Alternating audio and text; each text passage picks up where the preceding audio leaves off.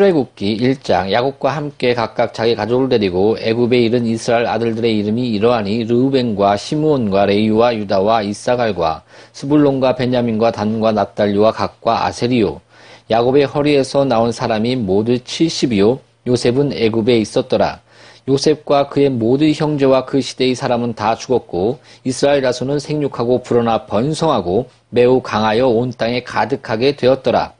요셉을 알지 못하는 새 왕이 일어나 애굽을 다스리더니 그가 그 백성에게 이르되 이 백성 이스라엘 자손이 우리보다 많고 강하도다. 자, 우리가 그들에게 대하여 지혜롭게 하자. 두렵건대 그들이 더 많게 되면 전쟁이 일어날 때에 우리 대적과 합하여 우리와 싸우고 이 땅에서 나갈까 하노라 하고 감독들을 그들 위에 세우고 그들에게 무거운 짐을 주어 괴롭게 하여 그들에게 바로를 위하여 국고성 비돔과 람셋을 건축하게 하니라. 그러나 학대를 받을수록 더욱 번성하여 퍼져나가니 애굽 사람이 이스라엘 자손으로 말미암아 근심하여 이스라엘 자손에게 일을 엄하게 시켜 어려운 노동으로 그들의 생활을 괴롭게 하니 곧 흙 이기기와 벽돌 굽기와 농사의 여러 가지 일이라 그 시키는 일이 모두 엄하였더라. 애굽 왕이 히브리 산파 십부라라 하는 사람과 부하라 하는 사람에게 말하여 이르되 너희는 히브리 여인을 위하여 해산을 도울 때에 그 자리를 살펴서 아들이거든 그를 죽이고 딸이거든 살려두라. 그러나 산파들이 하나님을 두려워하여 애굽 왕의 명령을 어기고 남자 아기들을 살린지라. 애굽 왕이 산파를 불러 그들에게 이르되 너희가 어찌하여 이같이 남자 아기들을 살렸느냐?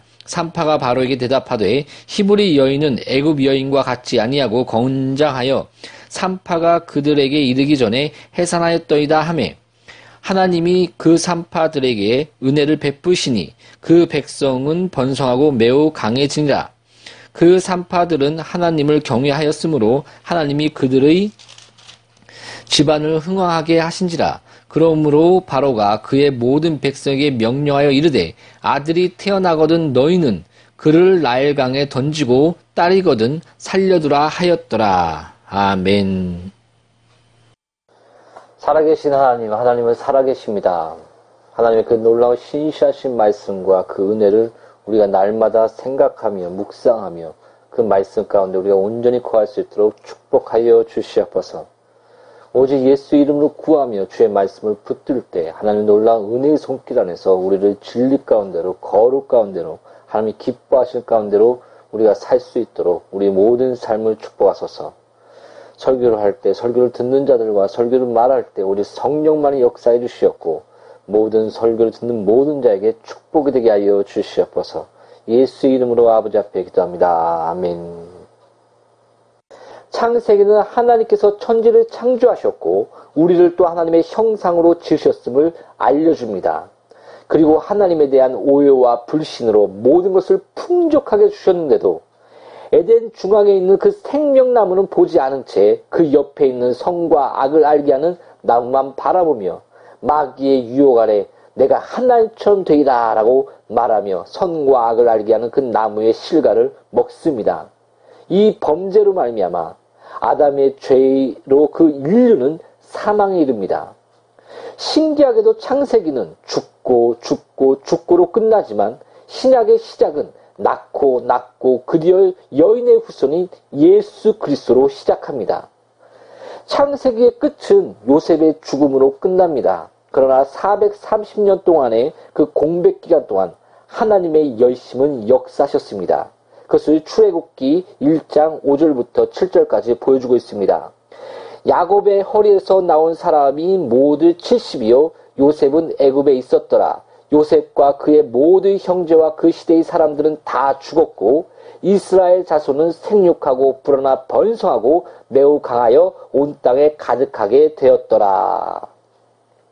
출애굽기는 그 창세기 15장 13절부터 16절의 말씀대로 여호와께서 아브라함에게 이르시되 너는 반드시 알라. 내 자손이 이방에서 객이 되어 그들을 섬겼고 그들은 400년 동안 내 자손을 괴롭히니 그들이 섬기는 나라를 내가 징벌할지며 그 후에 내 자손이 큰 재물을 이끌고 나오리라.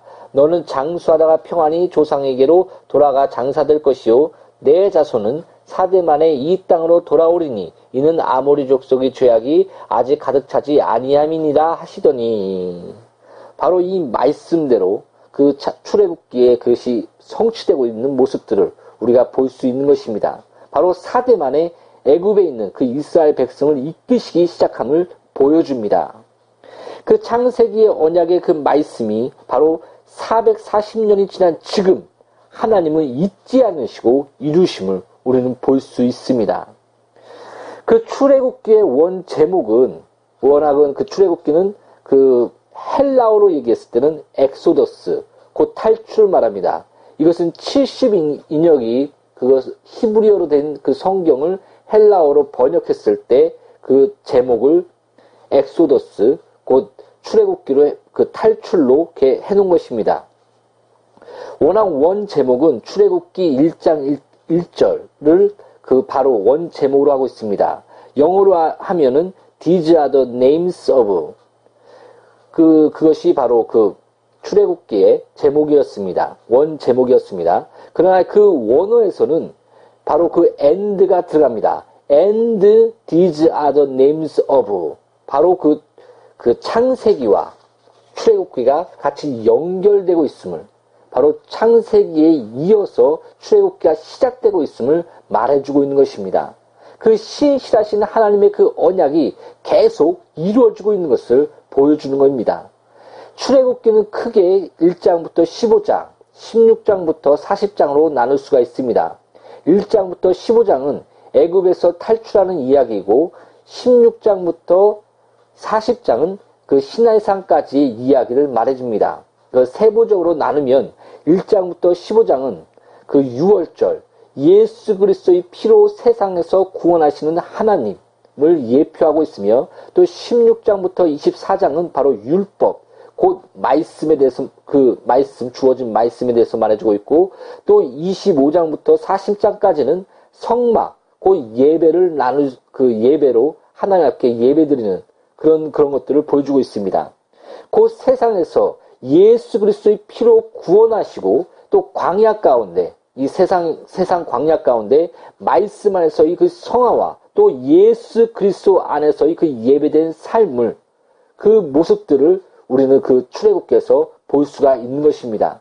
그 출애굽의 저자는 그 예수님과 사도들은 모세라고 말했으며 그러나 그 여러 신학자들은 껄껄껄하며 그 구전에 구전으로 온 것이다. 또 여러 문서들을 짜집게 한 것이다. 그 심지어는 또 BC 2세기에 쓰여졌다고 주장하는 자들도 있었습니다. 그러나 다 껄껄거립니다. 그럴 걸 저럴 걸 증거나 확증도 없으면서 마- 맞을 걸 그런 그런 그런 주장들이었습니다. 이런 그 2세기 BC 2세기에 쓰였다고 하는 그 주장은 그 쿰, 쿰란 사본의 발견으로 그 무산되었으며 또 성경은 분명히 또 모세가 쓴 것이라고 또 말해주고 있습니다. 또 전, 정통적으로도 모세 오경이라고 말합니다. 단 한 가지 좀 그 죽은 것을 어떻게 자기가 쓸 수 있느냐라고 반문하시는 분들이 있는데 그것은 정통적으로 저자가 죽으면 그의 책에 죽은 그 사건에 대해서 그 더하는 습관이 있었습니다. 그, 그, 그것으로 우리가 이제 여호수아나 또 다른 자가 그것을 더했음을 우리가 알 수 있는 것입니다. 사실상 성경의 저자는 하나님이십니다. 이 말씀은 바로 하나님의 말씀입니다. 믿으십니까? 저는 이것을 확실히 믿습니다. 저와 양누리 교회 공동체와 설교를 듣는 모든 분들에게 이 성경의 말씀이 성령으로 하나님의 말씀으로 믿음 되시기를 주 예수 이름으로 축원합니다. 또 출애굽기 1장 8절에 보면 요셉을 알지 못하는 새 왕이 일어나 애굽을 다스리더니 바로 그 요셉이 국무총리가 되었을 때는 그 하나님의 섭리 아래 함족이 물러나고 셈족이 집권하였습니다. 그래서 같은 셈족이었던 요셉이 총무가 될 수 있었던 것입니다. 그러나 그 400년이 지나고 셈족이 오히려 그 쫓겨나고 함족이 다시 집권하였습니다. 이런 상황상 그 이스라엘의 번성은 큰 위험이 될 수밖에 없었던 것입니다. 그래서 그 투트 모세라고 추정되는 이 왕은 자신의 지혜로 핍박하기 시작합니다. 그러나 그 왕의 지혜는 그 강교를 사용하는 그 강교는 합력하여 선을 이루시는 하나님의 지혜, 그 하나님의 그 언약을 이루시는 그, 그것으로 하나님께서 그 간교를, 왕의 지혜를 사용하십니다.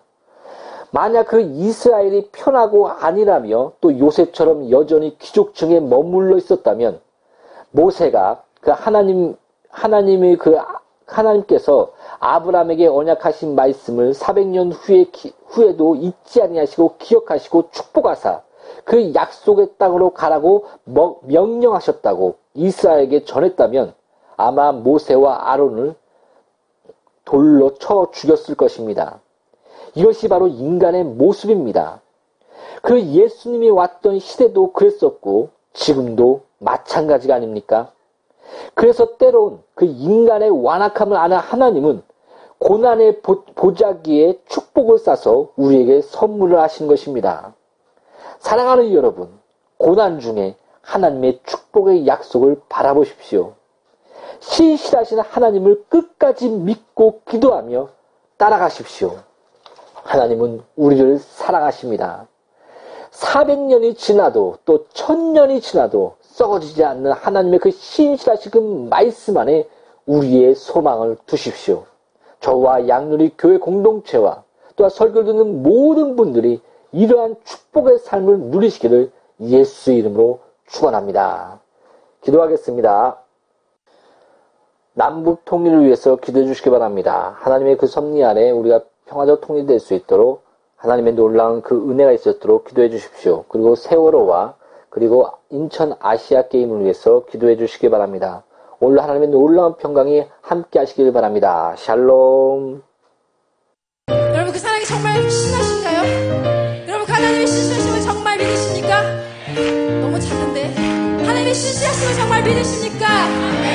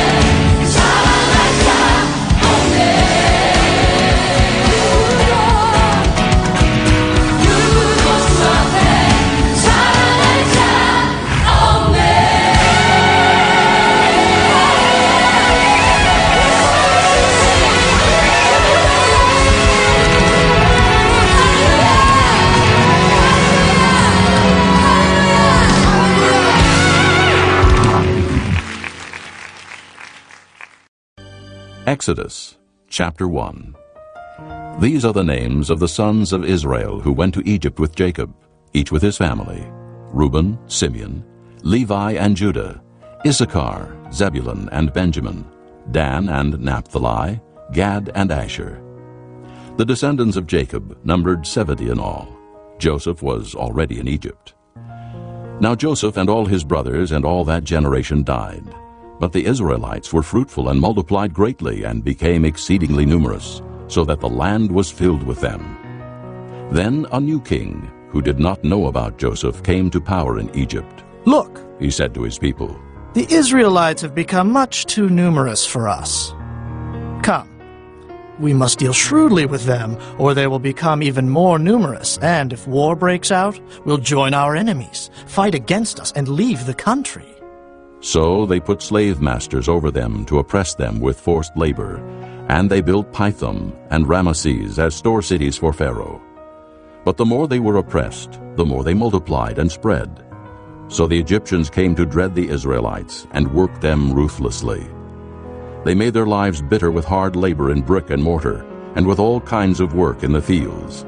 In all their hard labor, the Egyptians used them ruthlessly. The king of Egypt said to the Hebrew midwives, whose names were Shiphrah and Puah, When you help the Hebrew women in childbirth and observe them on the delivery stool, if it is a boy, kill him. But if it is a girl, let her live. The midwives, however, feared God and did not do what the king of Egypt had told them to do. They let the boys live. Then the king of Egypt summoned the midwives and asked them, Why have you done this? Why have you let the boys live? The midwives answered Pharaoh, Hebrew women are not like Egyptian women. They are vigorous and give birth before the midwives arrive. So God was kind to the midwives, and the people increased and became even more numerous. And because the midwives feared God, he gave them families of their own. Then Pharaoh gave this order to all his people Every boy that is born you must throw into the Nile, but let every girl live. 出埃及记第一章，以色列的众子各带家眷和雅各一同来到埃及，他们的名字记在下面：有流便、西缅、利未、犹大、以萨迦、西布伦、便雅敏、但、拿弗他利、加德、亚舍。凡从雅各而生的共有七十人。约瑟已经在埃及，约瑟和他的弟兄并那一代的人都死了。以色列人生养众多，并且繁茂，极其强盛，满了那地。有不认识约瑟的新王起来治理埃及，对他的百姓说：“看哪，这以色列民比我们还多，又比我们强盛。来吧，我们不如用巧计待他们。”恐怕他们多起来，日后若遇什么征战的事，就联合我们的仇敌攻击我们，离开这地去了。于是埃及人派督工的辖制他们，加重担苦害他们。他们为法老建造两座积货城，就是比东和兰塞。只是越发苦害他们，他们越发多起来，越发蔓延。埃及人就因以色列人愁烦。埃及人严严的使以色列人做工，使他们因做苦工觉得命苦。无论是和泥，是做砖，是做田间各样的工，在一切的工上都严严的待他们。有希伯来的两个收生婆，一名施弗拉，一名普阿。埃及王对他们说。你们为希伯来妇人收生，看他们临盆的时候，若是男孩，就把他杀了；若是女孩，就留他存活。但是收生婆敬畏神，不照埃及王的吩咐行，竟存留男孩的性命。埃及王招了收生婆来说：“你们为什么做这事，存留男孩的性命呢？”收生婆对法老说。因为希伯来妇人与埃及妇人不同，希伯来妇人本是健壮的，收生婆还没有到，他们已经生产了。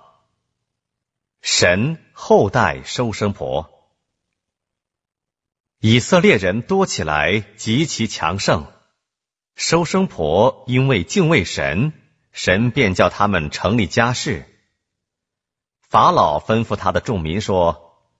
以色列人所生的男孩，你们都要丢在河里；一切的女孩，你们要存留他的性命。